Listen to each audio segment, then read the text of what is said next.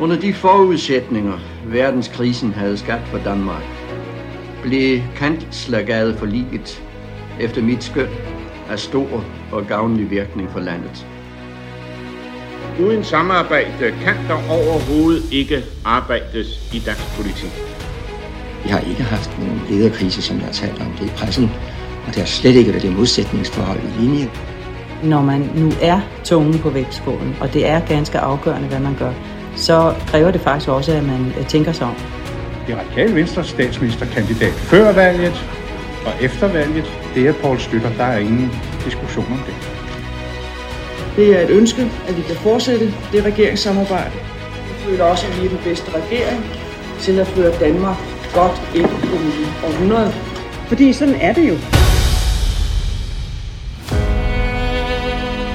Mit navn er Samia Nava, og du lytter til en Radikal Fortælling.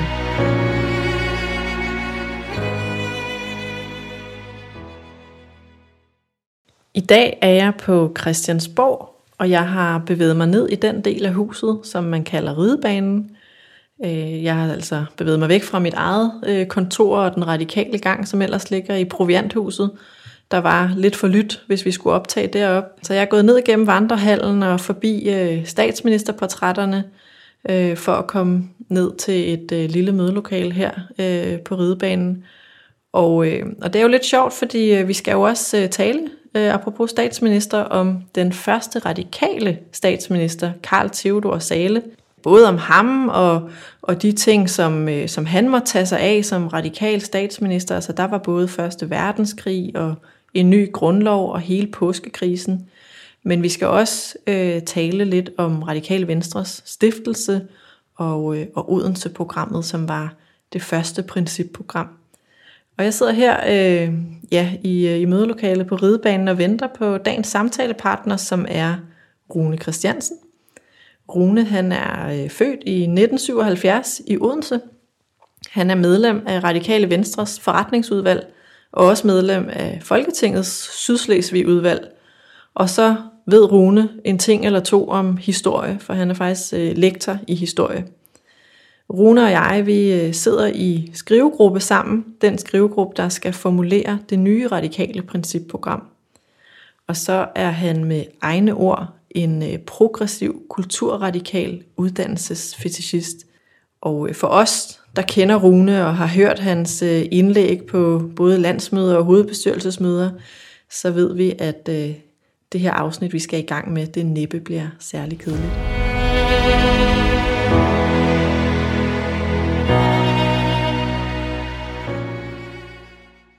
Hej Rune. Pæn goddag. Tusind tak, fordi at øh, du vil være med i den her podcast-serie, Den Radikale Fortælling. Da jeg skrev til dig for at spørge, om du havde lyst til at være min samtalepartner i lige præcis det her afsnit, så kom der et lynhurtigt svar tilbage om, at det ville du rigtig gerne, mm. og det blev jeg glad for. Og samtidig så skrev du til mig, at øh, du vil gøre dit bedste for at svare både levende og engageret det, og inden for tiden, ikke mindst. Inden for tiden. Ja, men i hvert fald det første er jeg ikke i tvivl om, og for alle os, der kender dig og har hørt din landsmødeindlæg og, og HB-indlæg, så ved vi, at det her det bliver levende og engageret. Men du skrev også til mig, at du ville gøre det kort. Det, øh, eller nogenlunde kort, for at citere dig helt korrekt. Og den del øh, kan jeg selvfølgelig godt have min tvivl øh, ved. Men øh, det bliver hyggeligt, og jeg har glædet mm. mig rigtig meget. Det har jeg bestemt også. Lad os øh, begynde med, øh, med dig. Hvornår vidste du egentlig, at du var socialliberal? Ja, det gjorde jeg nok øh, slutningen af 8. klasse. Øh, jeg har en øh, mor, hun er stadigvæk levende, som øh, er socialdemokrat. Øh, min far, som nu desværre død, er, var radikal. Øh, jeg tænkte nok, at jeg mente noget andet end det det er klart, jeg var jo 13-14 år. Øh, men da det viste sig, at jeg så havde bestilt hjem fra biblioteket, det skulle man dengang, det var før internettet, øh, diverse partiprogrammer og pløjte mig igennem til den her samfundsfagsteam, hvor man skulle forklare, hvad for et parti man så selv synes, man ville stemme på, øh, så endte det jo kunne hjælpe med at være det radikale parti, jeg trods alt var mest enig i. Øh, og så gik jeg lidt rundt om mig selv derinde på mit værelse og tænkte, skal min far have ret? Det er da en frygtelig tanke. øh, men øh, det måtte jeg så nok erkende, at det var nok bedst, at jeg prøvede at øh, altså, rent faktisk tro på det, jeg skulle op og sige op i skolen. Øhm, så der, der oplevede jeg mig selv som sådan radikal for første gang, altså som havende taget politisk stilling for første gang i mit liv, øh, til hvad for et parti ville jeg så stemme på. Det var det spørgsmål, vi skulle svare på. Øh, noget helt andet er så, hvornår jeg sådan så mig selv som en aktiv del af den radikale bevægelse, hvornår jeg sådan følte mig radikal ind til benen. Øh, det kan jeg også godt svare på, men det kom nogle år senere. Jeg havde meldt mig ind i partiet, jeg havde kommet til nogle møder. Øh, jeg mente noget om uddannelse, det. Jeg var studerende, og jeg synes, det med uddannelse, det mente jeg en masse om. Øh, og så fik jeg at vide, at øh, jamen, vi havde sådan et udvalg, øh, der mødtes, det var sådan lidt semi-hemmeligt nede i Nyborg. Øh, det var dengang, øh, selvom hun også havde travlt med at være minister og partileder, Marianne Hjelved, der stod for øh, den del. Øh, og jeg tænkte, jamen det skal jeg være med til, så jeg øh, meldte mig til, og øh, jeg dukkede op, og øh, jeg fik at vide, inden jeg dukkede op, at her skulle man altså have læst papirerne, og jeg kom så til det her møde, øh, hvor der sad øh, et par gymnasierektorer, et par forskerfolk og en 4-5 af Mariannes nærmeste personlige venner, som hun havde sat til at være med i det her udvalg. Øh, og de sad så der og diskuterede uddannelsespolitik, og jeg kiggede mig lidt omkring, og jeg er ikke sådan en, en paf natur, det var jeg heller ikke, da jeg var 21. Øh, men jeg oplevede rent faktisk at kunne blive taget alvorligt. Altså, at man, hvis man havde forberedt sig, hvis man argumenterede for det, man mente, blev taget alvorligt. Også som det yngste og nyeste medlem, også i et selskab med partiets leder og vicestatsminister. Det var argumentets kraft. Det var, øh, hvad jeg at sige, samtalens mulighed, som overbeviste mig om, at øh, det der med at være radikal, det skulle være noget, jeg var resten af mine dage. Øh, og det har jeg så også øh, været siden. Og bare lige for en ordens skyld, ikke? det var ikke sådan, at jeg lykkedes med at overbevise Marianne om noget som helst. Øh, altså ikke, ikke, ikke, ikke, ikke det allermindste, men jeg blev taget alvorligt og hørt. Ikke? Jeg husker, den første diskussion, vi havde handlet om karaktergivning i folkeskolen, det var jeg for, det var hun imod. Det er hun stadigvæk her, øh, sådan et par 20 år efter, og hun tager stadigvæk fejl. Øh, men men øh, ja, den der oplevelse af at kunne være en del af et fællesskab på sine holdninger og meninger, ikke på sin status eller position, ikke på sin øh, alder eller udseende, men på sine holdninger og meninger. Mm. Det gjorde mig radikal ind til benene. Men, men på det tidspunkt, der havde du jo så været medlem. Øh, jeg blev lidt nysgerrig på, om du øh, dengang i 8. klasse så også øh, løb på Radikal Ungdom og har været i Radikal Ungdom først, eller om det er moder? Nej, jeg har aldrig været Radikal Ungdom. Nej. Altså, det er, det er jo løgn, jeg har været medlem af Radikal Ungdom, selvfølgelig har jeg det. Men, men først da jeg også var medlem af partiet. Okay. Øhm, altså, øh, jeg meldte mig direkte ind i det radikale venstre, da jeg gik ud af gymnasiet og skulle begynde at studere. Og jeg blev aktiv egentlig direkte i partiet, og ikke så meget i radikal ungdom. Øh, jeg var... Øh, Åh oh gud, det kan jeg dårligt sige. Jeg var så ufattelig oplæst og arrogant, at jeg tænkte, at jeg fra starten ville søge indflydelsen og gøre en forskel og ændre tingene og sådan noget. Og så tænkte jeg, at de der radikale ungdom, de er søde og de er rare og sådan noget, men ah, det er mest en diskussionsklub. Man sidder der sammen med de andre studerende, der ikke ved noget om noget. Øh, nej, jeg vil tale med dem, der har sat sig ind i sagerne, og jeg vil gøre en forskel og sådan noget.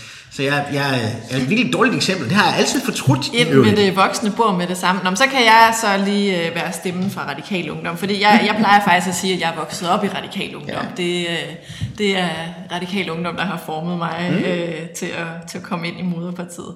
Øh, så de også lige får et par gode ord med på vejen, de gode R-ure. Nå, men hør det er da en af de, de altså, jeg skulle have meldt mig ind i Radikal Ungdom, da jeg gik i gymnasiet. Altså. Ja. Øh, det kan jeg jo så se bagefter, men der hvor jeg gik på gymnasiet, langt ude på landet i Glamsbjerg, øh, der var ikke lige noget Radikal Ungdom i nærheden, og det var Ej. ikke lige noget, man lige fandt. Så det var først, da jeg skulle starte på universitetet, da jeg tænkte, at jeg skulle ja. være radikal sådan øh, også som medlem. Ja, jamen, det kan jeg godt se. Nå, men så lad os øh, vende os mod øh, partiet, for vi to vi skal snakke lidt om øh, stiftelsen mm. øh, og perioden fra 1905 og frem til 1920. Og det var jo i øh, de her øh, berømte dage, eller for radikale berømte dage, øh, 20. 21. maj 1905, at Radikale Venstre blev stiftet. Mm. Øh, et parti, som øh, Odense-programmet ligesom i den tid manifesterer sig som et socialliberalt parti. Mm. Og jeg synes jo, det er interessant at få... Øh, få dit blik som, øh, som historiker, som øh, kender af radikale venstre, øh, altså få dit blik på, hvad var det for en rolle, som radikale venstre spillede mm. som det her anskuelsesparti mm. i en tid, hvor alle andre var partier, der varetog interesser, altså de mm. interessepartier. Mm. Jamen, øh, her vil jeg nok godt så starte sådan lidt med grundlæggende øh, med noget andet, ja. nemlig hvorfor fik vi overhovedet et radikalt parti? Fordi her er der to ting i spil. For det første så er radikalismen en udbredt politisk idé og ideal. En idé om, at man skal gå til roden og gøre en forskel. Øhm, for det andet, så var der i Danmark hele tiden den her radikale strømning inden for rammen af noget, hvad jeg vil sige, bredere, nemlig det vi kender som øh, Venstrepartiet, eller i den senere tid Venstre Reformpartiet. Øh, en partidannelse, der ganske rigtigt, som du siger, øh, på mange måder endte med at være et parti for en bestemt gruppe, nemlig bønderne og folkene på landet, øh, men som egentlig startede også med at være et bredt modstandsparti imod den gennemsnitlige grundlov af 66, øh, imod hele tanken om, at bestemte samfundsgrupper skulle have bestemte privilegier. Ikke? Og det er den del af Venstrereformpartiet, som også er en del af det radikale DNA, troen på alles lige rettigheder i samfundet, troen på, at alle borgere kan og skal deltage på lige fod i demokratiet. Øh, det har min gode ven Peter sikkert sagt noget om, hvis du har haft noget om hørum. Øh, det er faktisk det, altså det afsæt, troen på alle borgers lige rettigheder og muligheder for deltagelse i demokratiet, idealet om et ligeværdigt demokrati med alt, hvad det kræver, det er det, der fører til et brud. Øh, vi taler ofte om forsvarssagen, eller vi taler om de nye alliancepartnere og Socialdemokratiet, der vokser så større, og hvem skal man gå med, og hvordan og ledes. Men, men vi ser efter systemskiftet i 1901, ikke? at modsætningerne i det, der engang var et bredt parti, både fra folk på land og fra by, øh, modsætningerne skærpes også, fordi øh, toneangivende dele af Venstrepartiet ønsker at fremme nogle bestemte landbrugsinteresser. Nogle interesser, som måske har mere til fælles med de besiddende klasser i byerne, end de har med egentlig landarbejdere ude på landet, der så til gengæld måske har mere til fælles med de nye industriarbejdere, der repræsenteres i Socialdemokratiet. Altså, der er det her øh, split i, Venstre, øh, i Venstrepartiet, som både handler om ideologi og idealer, men også handler om, hvem man skal være parti for. Er man parti for en bestemt gruppe, eller er man, kan man sige, parti for alle, ud fra et bestemt syn på samfundet? Og det sidste er jo så det, som fører til dannelsen af det radikale venstre, først med den radikale klub, øh, Munk og Companies diskussionsklub i København, som er altså meget københavnsk. øh, og så senere, som du siger, med selve partistiftelsen i 1905. Ikke? Øh, og det, der er så for mig fantastisk, så smukt og så vidunderligt ved partistiftelsen i 1905, det er, der er 538 delegerede. De kommer fra alle dele af landet. Der er husmænd, der er købmænd og handlende. Øh, der er faktisk et par bønder, tro det eller ej. Øh, så er der naturligvis dem, vi kan huske, de københavnske intellektuelle anfører, der Rode og Munk og de andre. Men det er faktisk en ret bred skare, som samles og som sammen udformer et partiprogram, hvor de siger, vi vil være et parti for helheden og for alle. Vi vil være et parti, øh, som bygger på ideen om alles lige deltagelse, alles lige rettigheder, alles lige muligheder i samfundet. Og ud fra det ideal ser vi et behov for at ændre og reformere. Der er altså både en idealisme og en tro på, på fremskridt og forandring, på muligheden til at gøre det anderledes og bedre. Og, og den her gruppe, den her ret bredt sammensatte gruppe af over 500 mennesker, mest mænd, men dog nogle kvinder, ender med at lave det første partiprogram, som haha, praktikerne, parlamentarikerne, de medlemmer af Venstres folketingsgruppe, som følte sig tiltrukket af projektet, og som i øvrigt var ravet uklar med de andre, øh, de så bagefter marcherer ind i salen og tilslutter sig.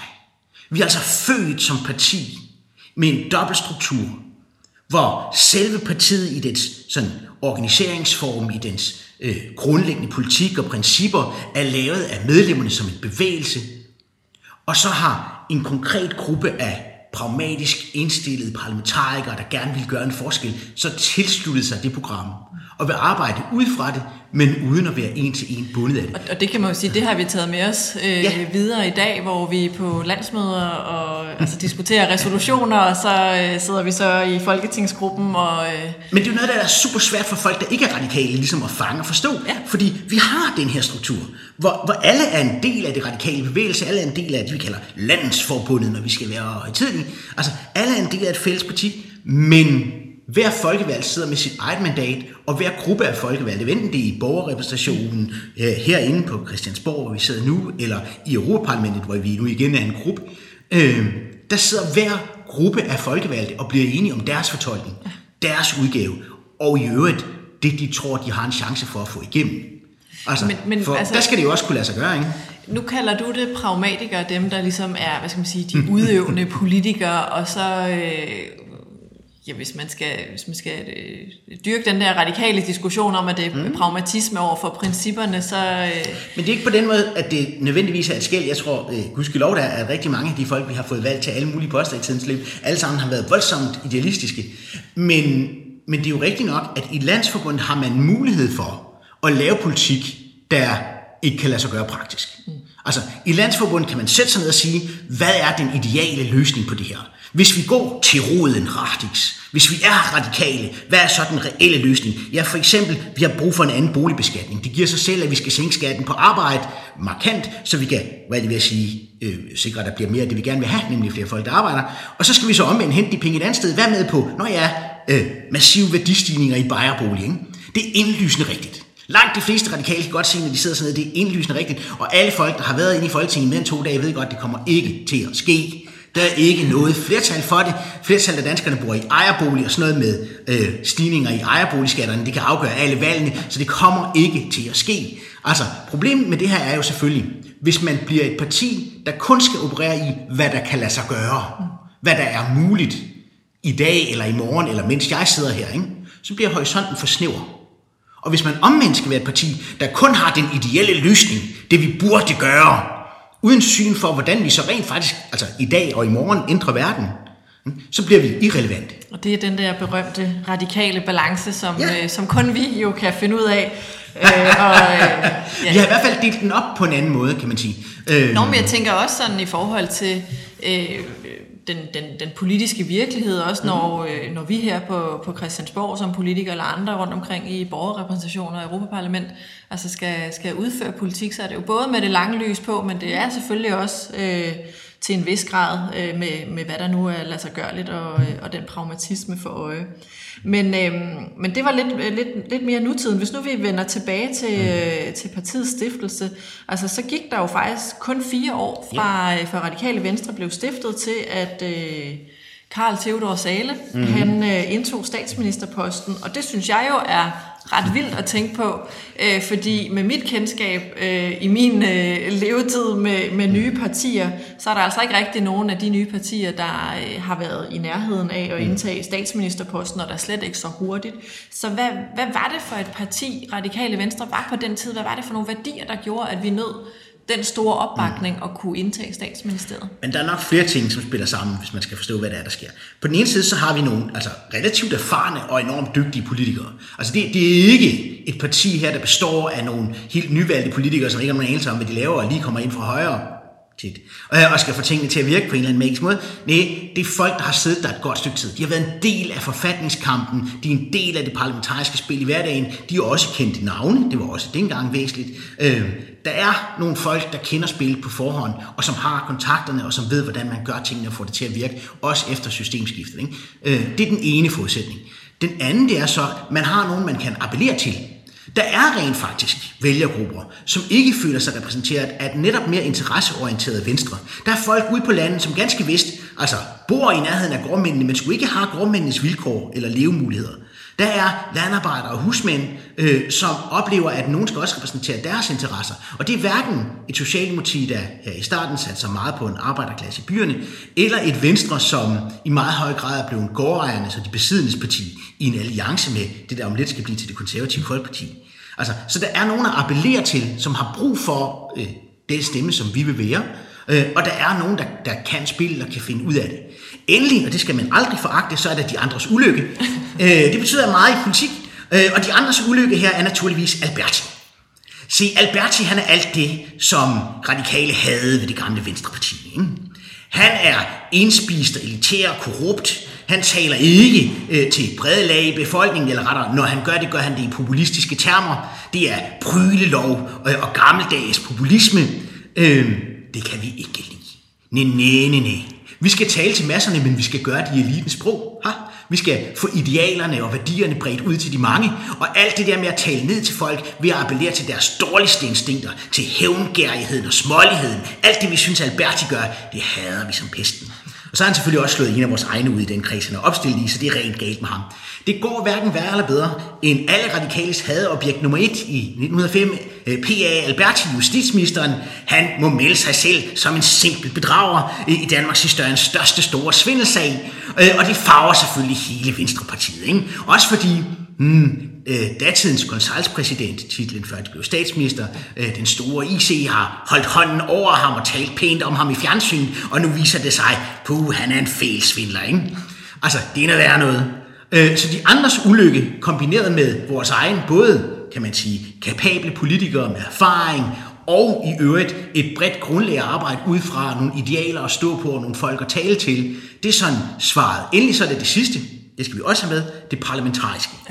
Fordi vi kommer ikke til magten på vores egne mandater. Det er der ikke nogen partier i Danmark, der gør i nyere tid. Øh, og det gør vi selvfølgelig heller ikke. Vi gør det i en alliance med et socialdemokrati, som faktisk meget mere end os er nyt. Mm. De har godt nok været stiftet som parti betydeligt længere, men de har ikke været inddraget i magten. De har heller ikke siddet i den ganske korte tid fra 01 til 05 og prøvet med ministerposterne. Øh, det er stadigvæk et socialistisk parti.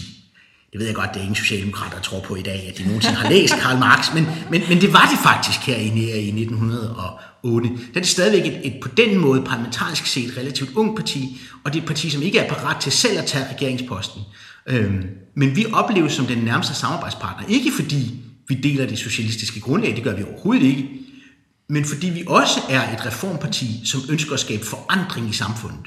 Fordi vi også er et parti, som har blik for, de lige vilkår og de lige muligheder. Og i øvrigt, at de lige vilkår og de lige muligheder kun kan, hvad jeg vil sige, udspille sig i et samfund, hvor der ikke er nogen, der hverken berøves materielt livsgrundlag eller grundlæggende viden og uddannelse. Altså den her tro på, at vi må kæmpe for, at alle kan deltage. Det kræver, at alle har et udkomme, at alle har noget at leve af, at alle har en mulighed for at forsørge sig selv, og det kræver, at alle har adgang til viden og uddannelse i de omfang, de overhovedet kan opsuge den. Det er det, der er alliancepunktet. Ikke? Og med det punkt, så får vi den første radikale regering.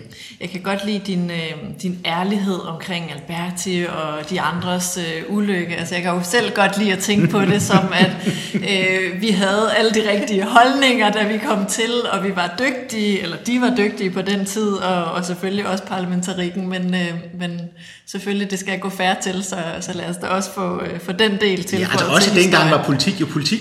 Jamen, det er øh, rigtigt, Og politik er altså mere end samfundsøkonomi, mere end jamen, altså særpolitik, altså miljøpolitik, retspolitik, erhvervspolitik, alt muligt andet. Politik, politik, det med magten, ja. det er et nulsumsspil. Altså, øh, det, det er helt iskoldt sådan, at det det ene parti mister, det vinder det andet. Øh, og det ser vi jo hver dag. Problemet er i dag, at det fylder det hele. Mens at idealerne og det, der faktisk kæmpes for, har en tendens til at glide lidt i baggrunden, øh, når vi mest beskæftiger os med sådan, øh, den spændende nulsumsdel, og ikke den del, der gør alle rigere, alle stærkere, alle større, nemlig de gode fælles løsninger. Godt. Hvis vi så ser på, øhm, på årene 1913 til 20, så var det faktisk Sale igen, ja. der, øh, der indtog øh, statsministeriet. Øh, noget kunne vi da, øh, også mm. dengang. Øhm, og det vil sige, at det sådan set også var radikale venstre, der havde magten, da øh, grundloven af 1915 den blev mm. til. Øh, og, øh, og det er jo øh, noget, som, som jeg synes er, er værd at hæfte sig ved, øh, alene af den grund, at øh, det var jo der, hvor kvinderne øh, blandt andet, øh, der var også andre befolkningsgrupper, der ligesom fik øh, stemmeret og valgret. Mm. Øh, men hvordan, hvordan udspillede den kamp sig? Altså, hvor mm. meget mm. fyldte det for radikale venstre, øh, de her øh, det muligheder for ligestilling? Ja, altså det fyldte enormt meget, og vi tænker det selvfølgelig i dag som ligestilling for kvinderne. Det er jo også altså den altdominerende gruppe, det er trods alt en lille smule mere end halvdelen af samfundet. Ja. Men, men faktisk var det også i samtidig talesat øh, i radikale kredse som den samlede ligestillingskamp. Det er for kvinder, det er for tyne, det er for folk, der har fået fattighjælp. Altså, der er, der er grupper af samfundet, som er ekskluderet, og det strider grundlæggende mod alt det, det radikale venstre står på, altså alle borgers lige rettigheder og muligheder i samfundet. Ikke? Det er selvfølgelig horribelt at have et samfund, hvor demokratiet er forbeholdt den ene halvdel. Ikke? Det, det er sådan en, i det her tilfælde apartheid baseret på køn. Ja. Øhm, men det er sådan set lige så forkert i en radikal kontekst at sige, at dem, der ikke har råd til egen bolig og bor hos de andre, dem, der tjener hos nogen, de er jo ikke selvstændige og skal derfor ikke have stemmeret. Det er argumentet mod de tyne. Eller for den sags skyld at sige, har man fået hjælp af staten, er man sådan en, altså en, der er på overførselsindkomst, ja, så har man da selvfølgelig heller ikke nogen ret. Og man, man genfinder ekoer af de her argumenter, at nogen har en større værdi i samfundet end andre, kvæg deres økonomi, deres køn, deres etnicitet, et eller andet. Og det er simpelthen gift for det radikale venstre. Vi er stiftet på det de modsatte. Med, var de med i den radikale bevægelse på det tidspunkt? Altså de her ja. befolkningsgrupper. Selvfølgelig var kvinderne der, øh, og måske ja. lidt bag, men, men, det er men godt spørgsmål, de det der. Fordi, Fordi det, det onde svar er jo nej. Altså, det, onde, det onde svar er jo, at, at øh, eller rettere, jeg vil godt dosere det lidt. Det onde svar er for lidt i hvert fald. Ikke? Altså det, det, det vi ser, når vi kigger på altså medlemsprotokollerne, og når vi ser på øh, mødereferaterne, ser på hvem det er, så kommer kvinderne langsomt, men det kommer dog trods alt nogen. Ikke? Altså, øh, alles yndlingseksempel i dag, ikke? det er selvfølgelig Elna, altså Elna Serao, der bliver til Elna Munk, øh, som øh, godt nok er med til at organisere den første møde i den radikale klub i 1903, men ikke må være med, fordi det kun er for mænd, på trods af en del af mødets program, det handler om uh, ligeret og stemmeret for kvinder. Øh, det var så ikke så længe, så får hun ligesom sagt til manden, øh, P. Munk, at det går altså ikke det her, det, det, det er sgu noget skidt. Så får hun lov til at komme med, ikke? og hun trækker bogstaveligt talt to veninder med, altså simpelthen siger til dem, der skal være flere kvinder, nu skal vi ligesom med, ikke? Og så kommer der nogen med, ikke? Men de er forsvindende få. I Men, og når jeg spørger, så er det jo fordi, at... Altså, hvis og det samme med tjenestefolk. Vi, vi ser for eksempel 1905 møde, øh, vi ser rent faktisk, når vi sådan læser ned af titlerne, ikke? der er meget, altså der er to-tre stykker, som jeg har øh, kunnet finde frem til, mm. øh, som, som har øh, været i tjeneste, som det hedder. Altså, og hvad de så har lavet, om de har været Karl på en gård, eller om de har været umpi i huset, det er ingen, der ved. Øh, men det er vildt usædvanligt. Ja, ja. Altså simpelthen ikke de samfundslag, der laver politikken. Altså, det er hverken kvinderne, eller tjenestefolkene, eller typisk de underbemidlede i samfundet, dem der ikke har ressourcerne til selv at gøre sig Og gældende. så kan man jo så vælge at se på det som, er det fordi radikale venstre var en lukket klub, eller den radikale bevægelse ligesom var en lukket klub?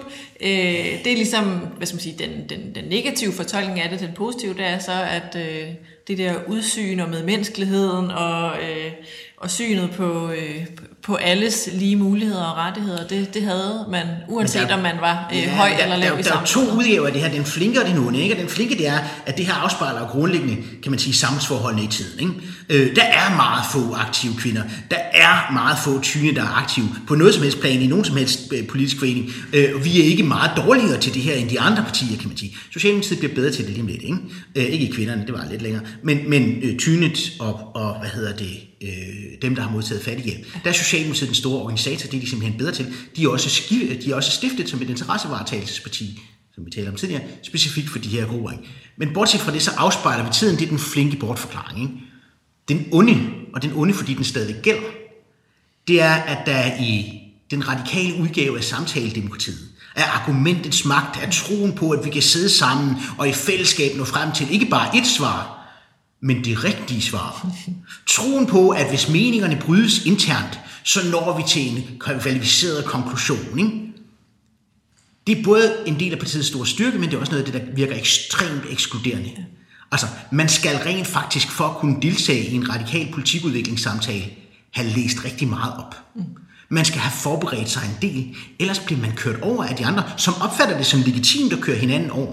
Altså nu vi har saleregeringen, det er der den her kommer fra, ikke? det er sådan en klassisk Sale-ting, det er virkelig det. Sale, som jo er, altså på det her tidspunkt har været hadesfod i stege og på mester, det er ikke, at han er en lille fed eskimo-mand, som er ekstremt hissig, ikke? Jeg elsker ham vildt meget, jeg spillede ham til partiets 100 års jubilæum, øh, der er noget identifikation der, ikke? Nå, men, men Sales store bedrift som statsminister, og det kommer det til at hedde efter 1918, han den første, der har titlen, før det hedder konsultpræsident. Ja. Salles store bedrift som statsminister, det er, at han kan få de andre store egoer i partiet. Det er Munk, det er Rode, og det er Edvard Brandes, den sure gamle mand. Øh, få dem til at spille sammen.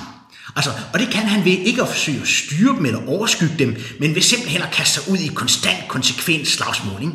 Han har i sine erindringer et meget citeret passage, der handler om, hvordan man er blevet uenig. Det handler om noget beskatning af nogle guldesbaroner. Man er blevet uenig øh, internt i regeringen, og så har man et langt, blodigt slagsmål, hvor det er Edvard Brandes mod Rå. Det skal man ikke være ked af. Edvard han er ikke bange for at slås. øh, øh, det var sådan en to-tre timer, der bliver råbt. Sale smider med en stol. Øh, det, der er vældig palaver. Ikke? Og, og da man er færdig, øh, var jeg lige ved at sige, øh, så går Brandes selv hjem og skriver det lovforslag, som var så det, han var imod. Ikke? Fordi, okay, det var så der, vi endte, og nu slår, altså, den der form, ikke? idealet om, her brydes holdningerne frit, her øh, står de stærke personligheder over for hinanden, og øh, her kæmper vi med hver, hvad vi tror på, og så bliver vi enige til sidst om noget. Ikke? Den er smuk, den er dejlig, den er vidunderlig, og den er også os, når vi er bedst. Og det var Sale, når han var bedst. Men den har nogle ulemper. Den ene af dem er, at nogle gange kan vi rent faktisk ikke forlige de store egoer. Det er derfor, vi har en tendens til at skale partier af til højre og venstre. Øh, den anden, det er, at den er ekskluderende på mange samfundsgrupper. Det var den i 1900 og, øh, 13, og det er den stadigvæk. Altså det er simpelthen svært at komme ind i de radikale kredse, langt sværere end at komme ind i de socialdemokratiske, hvor parolerne kommer ovenfra, man får læst budskaberne op, og fællesskabet kommer af, at man kæmper for den fælles samfundsklasse, gruppe eller fællesskab. Det er en fodboldklub. Jeg synes faktisk, altså. det, er jo, altså, det er jo lidt paradoxalt, fordi øh, at netop som du siger, det både bliver det der øh, eksklusiv fællesskab på en eller anden måde, men, men samtidig er vi jo også dem, der både i datiden, men også i nutiden jo faktisk kæmper for øh, øh, også dem, der ikke har en stemme, også dem, der står ja. allersvagest. Nå, men der, der er en grund Øh, til, det er at salgsregeringen her. hviler på Socialdemokratiets stemmer, ja. øh, fordi det er dem, som vi på det her tidspunkt vurderer, i øvrigt en også vældig intern kamp, at have mest til fælles med. Mm. Altså, fordi vi er i et samfund i 1913-20, hvor de sociale ulighed stadigvæk er en, altså, enormt stor. Altså, man forstår det slet ikke, når man sidder i dag og kigger 100 år tilbage.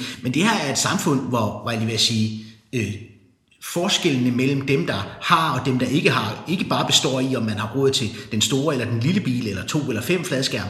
Øh, her, her er det simpelthen et spørgsmål om, at der er grupper i samfundet, der ikke er altså, øh, en del af den fælles samfundsmæssige liv. Man må ikke stemme, man kan ikke stille op, man er forment alle mulige offentlige værv, hvis man har modtaget fattighjælp, og fattighjælp er, hvad den lyder, en ydmygelse af dem, der ikke kan klare sig selv. Altså, det, det er et samfund, hvor der virkelig er brug for markante samfundsforbedringer, hvis, det, hvis man skal nå derhen, hvor det er det radikale ideal, nemlig et samfund, hvor alle kan deltage på lige fod. Det vil kræve enorme samfundsforandringer, som vi i perioden fra 13 til 20 går i gang med. Altså, og det er også det, grundloven i 1915 er et forsøg på, at simpelthen at lægge et nyt grundlag, en ny slags samfund med inddragelse af alle grupper. Altså, det er så radikalt, som det lyder, det var. Der er en grund til, at det var os, der lavede det. Øhm, og vi taler tit om det med kvinderne, og det er et gigantisk skridt, men det er sådan set kun et led i Ja, ja, det er jo hele bredere. ideen ja. om lige rettigheder, lige deltagelse for alle borgere. Ikke? Og så er der en anden ting, en som vi aldrig snakker om mere, og som kun er for historienørder, men som altså, faktisk er øh, på lang sigt lige så vigtig for den måde, vi får demokrati på i Danmark, nemlig at vi jo går væk fra flertalsvalg i enkeltmandskredse. Ja. Altså, frem til 1915, så har demokratiet jo været bygget op på den måde, at det er altså lokalt forankret demokrati, som vi kender det fra England, som vi kender det fra USA, øh, andre angelsaksiske systemer. Det har en tendens til at skabe topartisystemer. Og det gør det, fordi at altså, alle de stemmer, som ikke går til den, der får flest, øh, det er jo spildt. Og det kan ikke lade sig gøre at være et meget lille parti. Man kan være et regionalt parti, som det skotske parti i Skotland, eller øh, var lige ved at sige, som det faktisk er tilfældet for det radikale venstre i 1913. Der er nogle bestemte kredse, hvor vi står stærkt. Der får vi så mandatet, resten af landet er spildt. Ikke? Altså, den måde at have parti på, som jo kræver, at man har nogle ganske få meget stærke personligheder til at erobre et helt mandat for sig selv i et givet område, det fremmer også interessevaretagelse. Bare lokal interessevaretagelse. Okay, ja, ja. Øh, det vi får i stedet for, det er et forholdstalsvalgsystem. Ikke det, vi har i dag, men det første. Og det betyder også, at det bliver nemmere at være et parti, der tænker i helheder, også nationale helheder. For man skal ikke kun vælges i sit eget lille bitte område, altså at repræsentere sin egen lille kreds, og kun denne kreds. Øh, Vi får et system, hvor man også kan blive valgt på at få stemmer fra resten af landet, på at have en fælles idé for landet. Ikke? Øhm, og så får vi jo den slags mindretalsparlamentarisme, som vi kender i dag, hvor der begynder at blive mange partier. Ikke? Det skal ikke lige med det samme, men grundlaget for de mange partier Ja. er faktisk 1915. bliver dannet der. Øhm, og så er det jo også i den her periode, øh, som, øh, som vi snakker om her, at, øh, at Første Verdenskrig udspiller sig. Mm. Øh, så det kan vi heller ikke lige komme helt udenom, må jeg sige. Øh, og det, det ender jo med, øh, med påskekrisen, Ja. hvor øh, kong Christian den 10. Øh, imod et folketingsflertal, øh, han øh, afskediger regeringen øh, med Sale i spidsen, øh, og, og så sidder man jo så som demokrat og tænker, hvad i alverden var det, der gik for sig? Hvad var det for et demokrati, vi havde der? Øh, og, øh, og vil du sætte et par ord på Første Verdenskrig også? Det blev et stort spørgsmål. Ja, ja, over det er mange ting her. Øh, det er det med tiden, det er svært. Øh, Første verdenskrig er jo i en dansk kontekst præget af, at det lykkedes også at holde os udenfor. Øh, og det er jo på mange måder et resultat af den geopolitiske situation og af den strategiske situation Danmark som en ganske lille småstat står i. Øh, det meget berømte radikale spørgsmål, hvad skal det nytte, som jo oprindeligt dukker op i forbindelse med Københavns befæstning, men som generelt altid handler om, giver det mening det her, eller laver vi det bare sådan som ren symbolpolitik? Flytter vi noget? Gør det en forskel? Eller er det rent symbolsk, hvis vi er med? Det bliver også løsnet under 1. verdenskrig, hvor øh, Sales regering jo har den helt, altså fuldstændig sten hårde, realistiske kurs, der hedder, Danmark er et ganske lille land. Øh, hvis vi bliver rodet ud i den her konflikt, så vil det være dyrt for os i økonomi og i menneskeliv. Øh, det vil betyde en hel masse for vores borgere, men det vil egentlig betyde for den samlede konflikt. Vi kan ikke flytte verden alene, øh, undtagen ved eksemplets magt. Vi kan ikke gøre det med vold.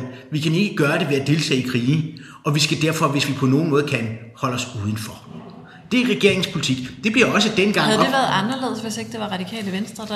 der det havde i hvert fald nok måske været anderledes, hvis det havde været højre side af salen, ja. også dengang. Øh, det er også Socialdemokratiets politik, øh, bare for at være retfærdig her. Øh, og det er jo igen dem, der leverer stemmeunderlaget til den radikale regering, uden at sidde med i den. Det er lidt den omvendte verden. Ja. Øh, men sådan var det dengang.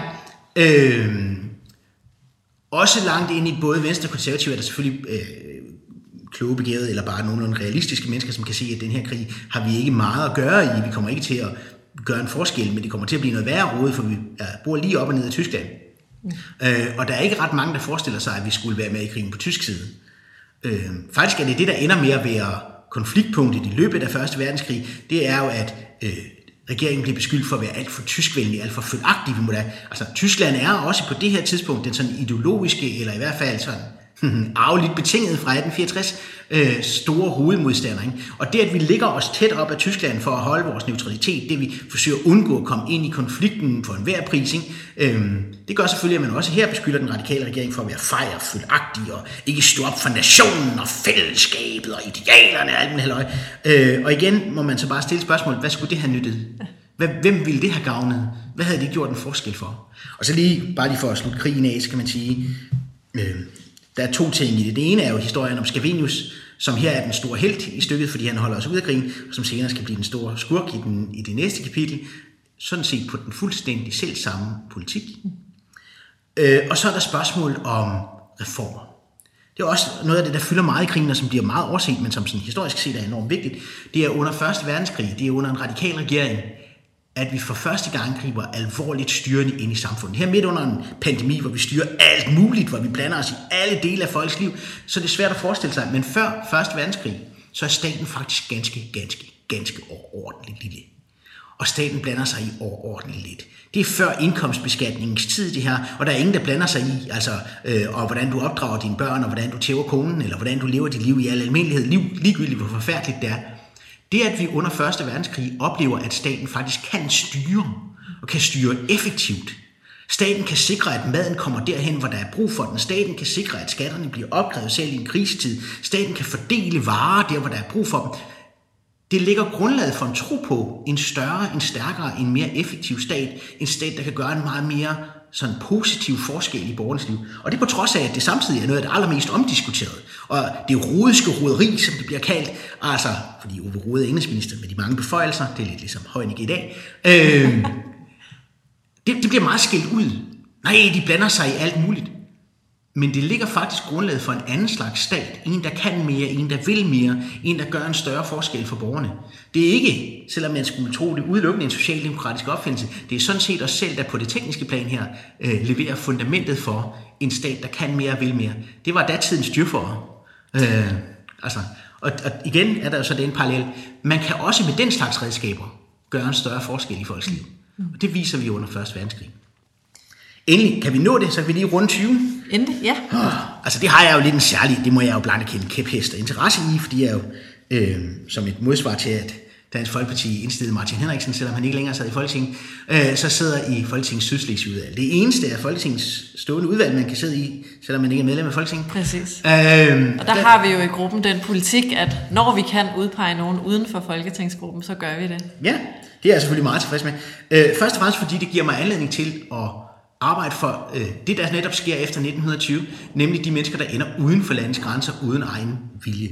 Altså, vi får i 1920 øh, den meget berømte afstemning, nu er vi et jubilæumsår, så de fleste har hørt om det, den meget berømte afstemning om, øh, hvor skal Danmarks grænser gå. Øh, hvem er egentlig strengt taget geografisk set danskerne? Og hvad så med dem, der føler sig som danskere, men endte på den anden side, eller omvendt dem, der vil bestemt ikke føle sig som danskere, men inden for landets grænser? Hvordan håndterer vi mindretal? Hvordan håndterer vi grænsedragning? Hvordan finder vi ud af, hvem der er os, og hvem der er ikke os? Øhm, den situation er også i 1920 vildt betændt.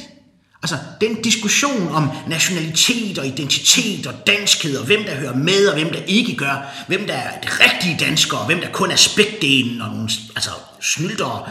Altså, hele den diskussion, den er ganske voldsom i 1920. Den er så voldsom, at den, kan man sige, grænsedragningsmodel, som vi ender med, i øvrigt her de sidste 100 år efter vidt berømmet og stor succes, og meget godt at sige om den, den er så kontroversiel i samtiden, at den ender med at føre til, at kongen fyrer statsministeren. Det mener han nemlig, han må, det står i grundloven, det gamle skidt, øh, som på det tidspunkt så er fem år gammel, ikke? men Altså, øh, der står i grundloven, at det er kongen, der udnævner ministerne, øh, men det har ikke været meningen siden 1901. Øh, så, så øh, Sale han siger, at du kan rende op, og så siger han, så er du fyret, det kan du bare gå. øh, og da Sale jo er en meget hissig lille eskimo-mand, øh, så i stedet for at sige, ah, du må lige slappe af og indkalde nogle andre, og få sådan, han plejer ellers normalt, når de sådan går i fisk, ikke, så plejer han at kalde på Edvard Brandes. Gamle Edvard, han er sådan mere på kongens sådan niveau, øh, og kongen kan bedre lide ham. Han er en gentleman, han er rig, han kommer fra overklassen, han taler pænt. Øh, han, er, altså, han har en god rapport med majestæten, selvom Brandes i al sådan hemmelighed på øh, andre møder øh, siger om kongen fæle ting, som at begavet er han jo ikke, og øh, landets førelse skal han holdes udenfor og sådan noget. Men han er god til at håndtere ham, ikke? Og normalt, når der har været konflikter med kongen, som jo på det her tidspunkt, som i dag, skal holdes løbende orienteret, Normalt, når der har været konflikter med kongen, så har man ligesom kaldt på Brandes, og så har Brandes i kongen ud. Og for det. Men her går det i fisk. Brandes er ikke lige i bygningen, ikke? og Sale får et anfald, og så ender det med, at han simpelthen bare går.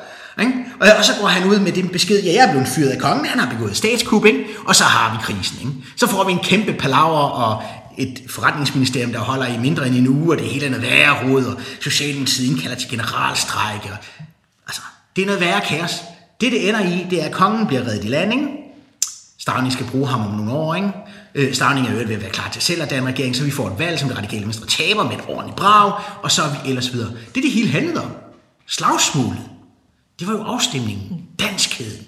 Hvor kongen ikke kunne slippe ideen om, at Danmark bør være så stort som muligt. En idé, andre også har svært ved at slippe nogle gange. At Danmark bør være så stort som muligt. Altså, øh, hvor salgsposition, flertalspositionen jo er, nej, Danmark bør være for dem, der kan og vil. Dem, der føler sig som danskere. Øh, dem, der oplever at høre til her. Øh, og hvad skal vi så gøre med dem, der ikke kan og vil? Jamen, de skal have muligheden for at føle sig som det, de nu er, samtidig med, at de bidrager til fællesskabet. Ikke? Det bliver løsningen både på den ene og den anden side af grænsen.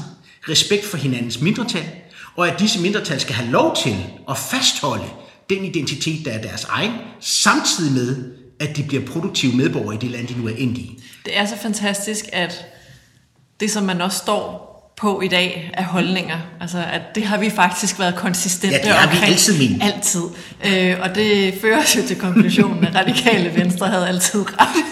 Men øh, det kan vi to jo sidde og, og være Ja, eller tog altid fejl. Altså, eller tog øh, altid fejl, hvis, det er rigtigt. Hvis man spørger ja. min udvalgskollega Martin Henningsen, så vil han sige, at ja, altså, påskekrisen viser fint, at vi allerede dengang tog grundlæggende fejl, ja, ja, ja, øh, og at vi ikke arbejdede for at fremme danskhedens interesser. Det forstået klart. som det størst mulige i Danmark, hvor vi så måtte smide dem ud, der ikke rigtigt hørte til. Ja, altså, sådan kan man selvfølgelig også anskue ja, ja. Rune, tusind tak for en øh, rigtig god snak om, øh, om den her tidsperiode, og, øh, og jo især også om øh, partiets stiftelse, vores øh, fælles år 0 på en eller anden måde. Øh, jeg synes, du har øh, leveret på det, du har lovet. Øh, ret stærkt, både levende og engageret. Yeah. Øh, og så havde jeg min tvivl ved kort, og det vil jeg, ja, det vil jeg undlade at kommentere. ja, altså man kan selvfølgelig sige, at der var andre ting, vi kunne have nået, men jeg synes, det var en dejlig snak. I lige tak måde. Tak.